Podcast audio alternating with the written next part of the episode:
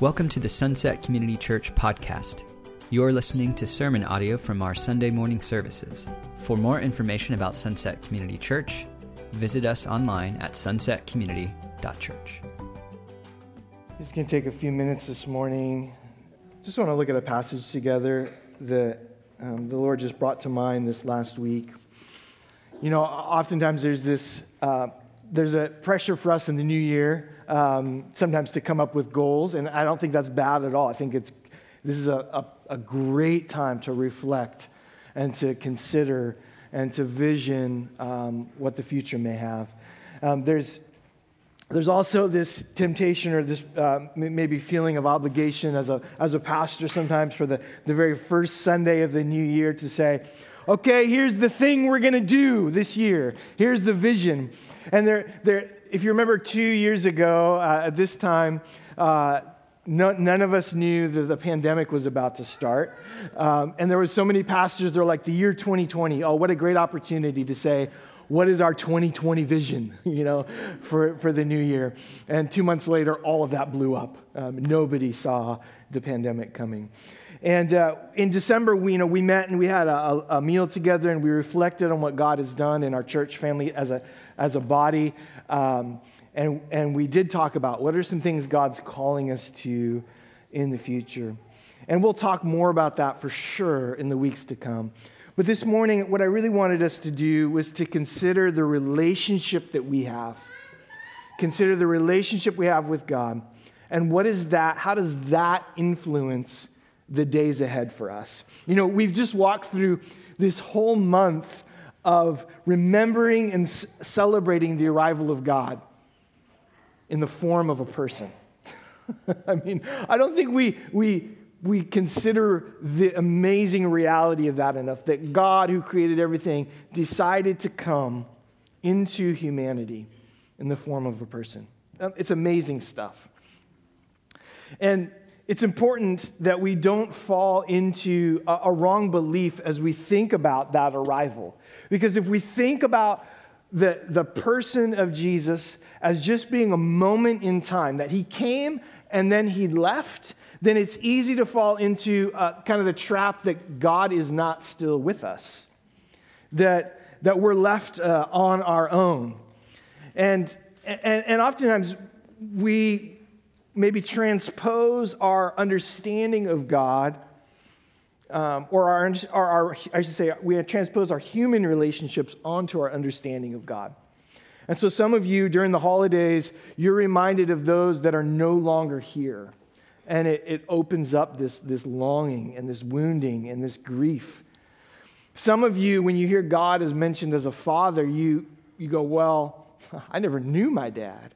Or he was, he was distant and absent, or he only loved me conditionally. And so when we think about Jesus as a person arriving into humanity and then leaving, we can easily transpose our, our experiences with human relationships onto God. And so he's far away, and maybe someday he'll come back and visit us. And if we're lucky, he'll respond to a message that we leave him. I mean, it's easy to think of God in those terms, like relationships that have kind of ceased to exist. But we, we need to understand when we look at Scripture that God has been and He always will be present with His people. And we see this in the triune God, that God is Father, Son, and Spirit.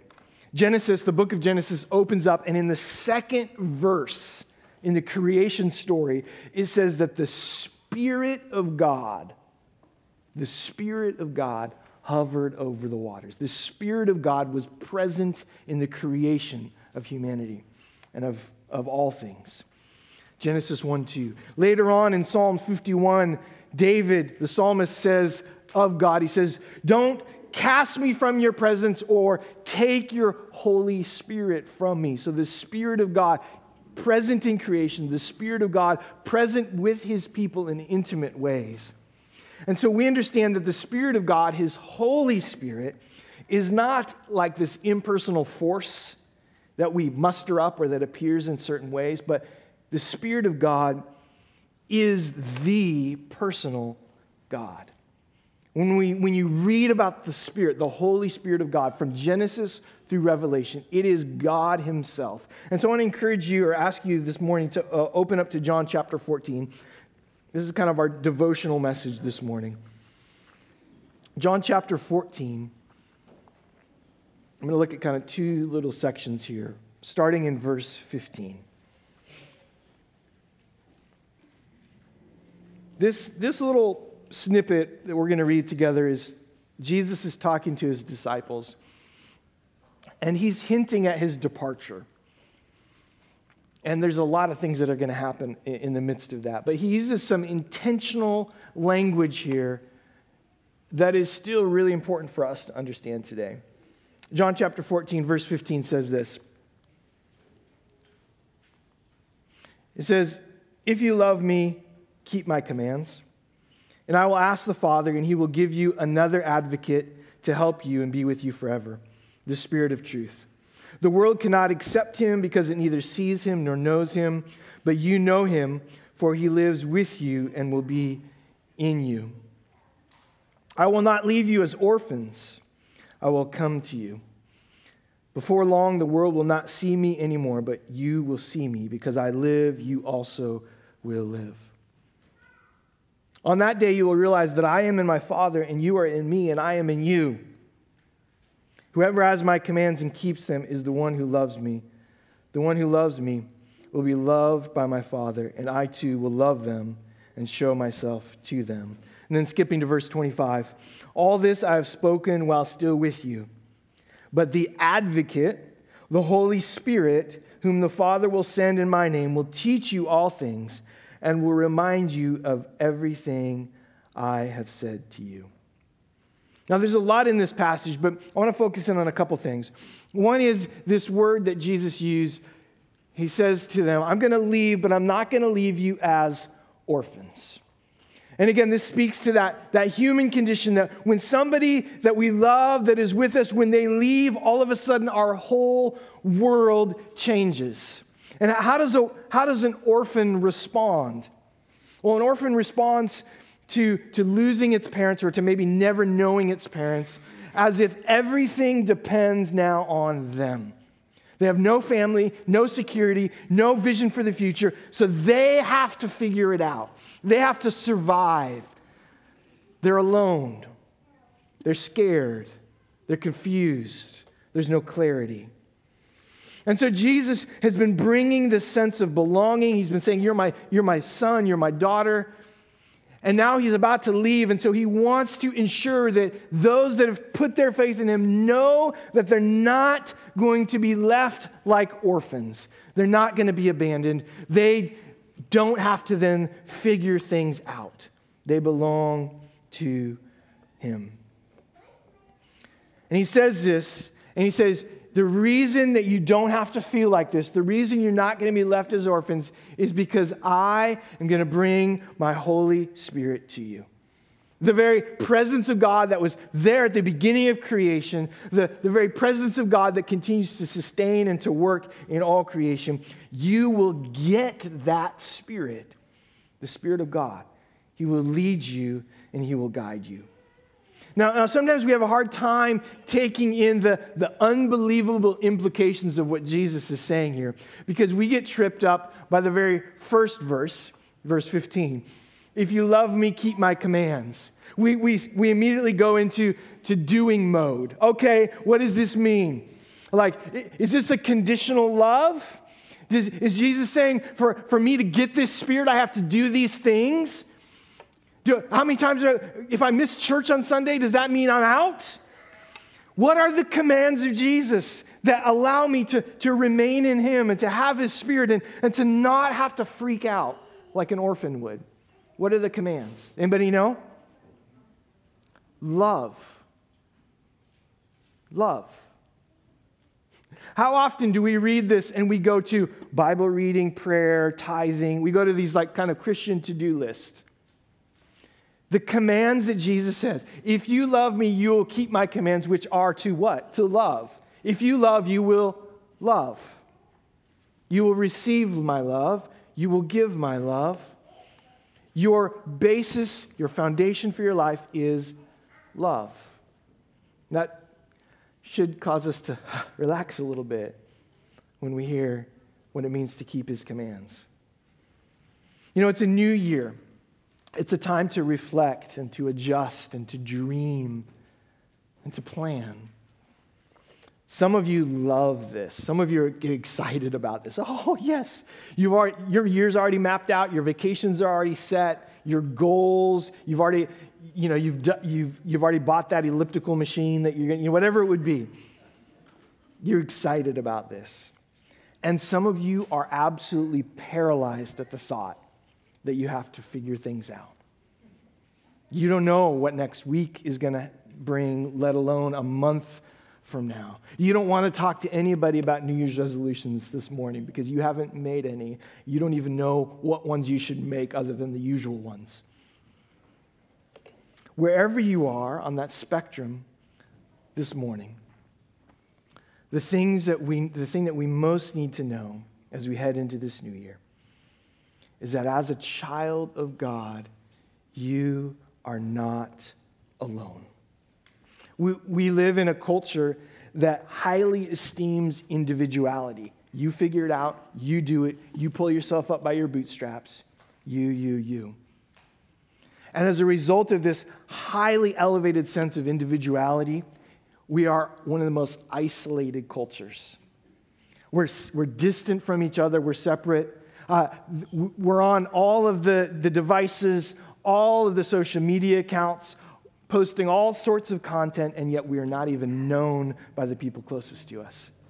We cry out for help, we cry out for love and relationship through those same media outlets, and yet we won't go and have a cup of coffee with somebody. We won't pursue other people in actual face to face relationship. This is the culture that we live in, and it's, uh, I think it's illustrated by this receipt that I got from Safeway yesterday.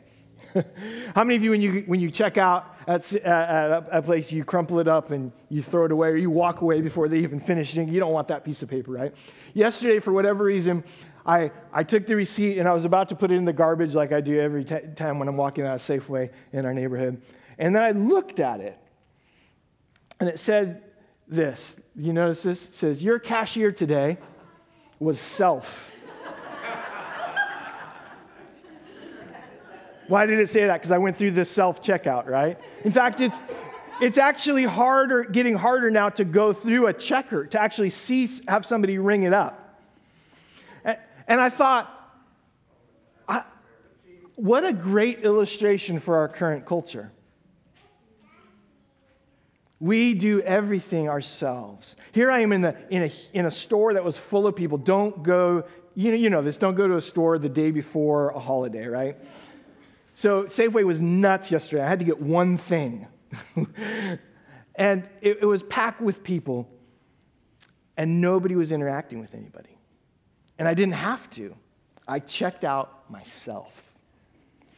And I feel like this is what we are breeding in our culture individuality and isolation. COVID certainly pushed us even further into that.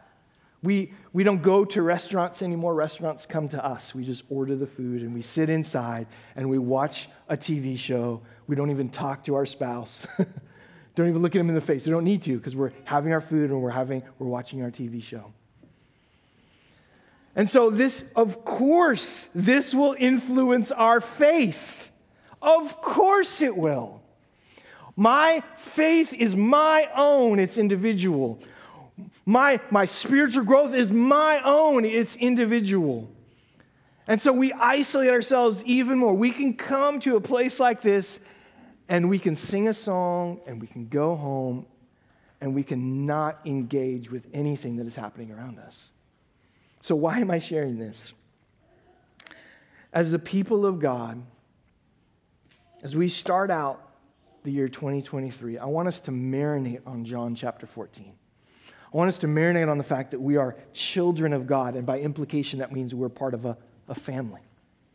Now, because we belong to God, the Spirit of God, His Holy Spirit, is with us. So, as we are setting our goals and making our plans, are we saying, Holy Spirit, what is your plan?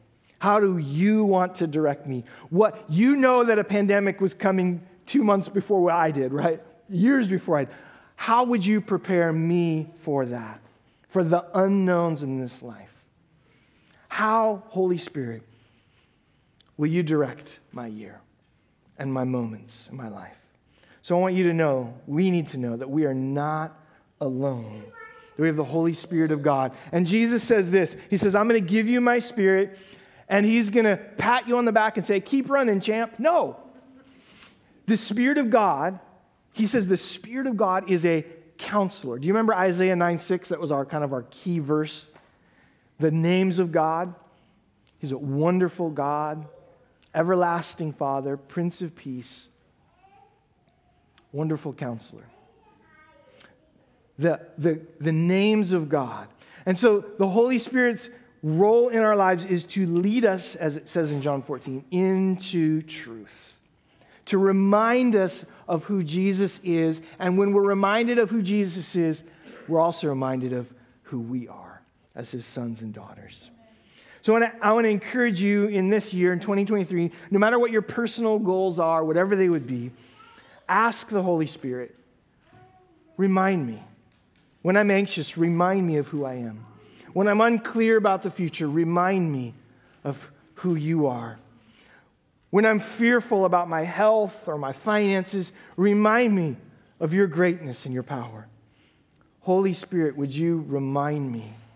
All of us who have placed our faith in Jesus have that kind of access. And so, as a child of God, you don't have to be uncertain or anxious about 2023. Because with the promise of the Holy Spirit, we can stand firm together no matter what the year may bring. And I'll end with this last verse 2 Corinthians chapter 2. Now it is God who makes both us and you stand firm in Christ. He anointed us. He set his seal of ownership on us, and he put his spirit in our hearts as a deposit guaranteeing what is to come. So if you feel groanings and you feel anxiety and you feel whatever it would be, know that the Spirit is with you and the fullness of what the Spirit will accomplish is still to come. But He's guaranteed it. And there's nothing that can take that away from you. And so we need to remain in that, as John 14 says. And so this morning, we're going to do what we do regularly here at our church. We're going to take of the bread and we're going to take of the cup that remind us of our identity. They remind us of who Jesus is and what he accomplished, that we are no longer orphans, that we are sons and daughters of Christ. And so, as we do every um, time we take of the elements, I want to encourage you to take a moment. We don't want this to be a, a meaningless ritual, we want this to be a life giving proclamation of who Jesus is in our lives. And so, as an individual or as a family, whenever you're ready to come up, we'll be continuing in worship through song. Come up and take first of the bread, remembering the body of Christ. And then take of the cup, remembering the blood of Christ. And in doing this as a church, let's renew our commitment to Jesus in the new year. Amen.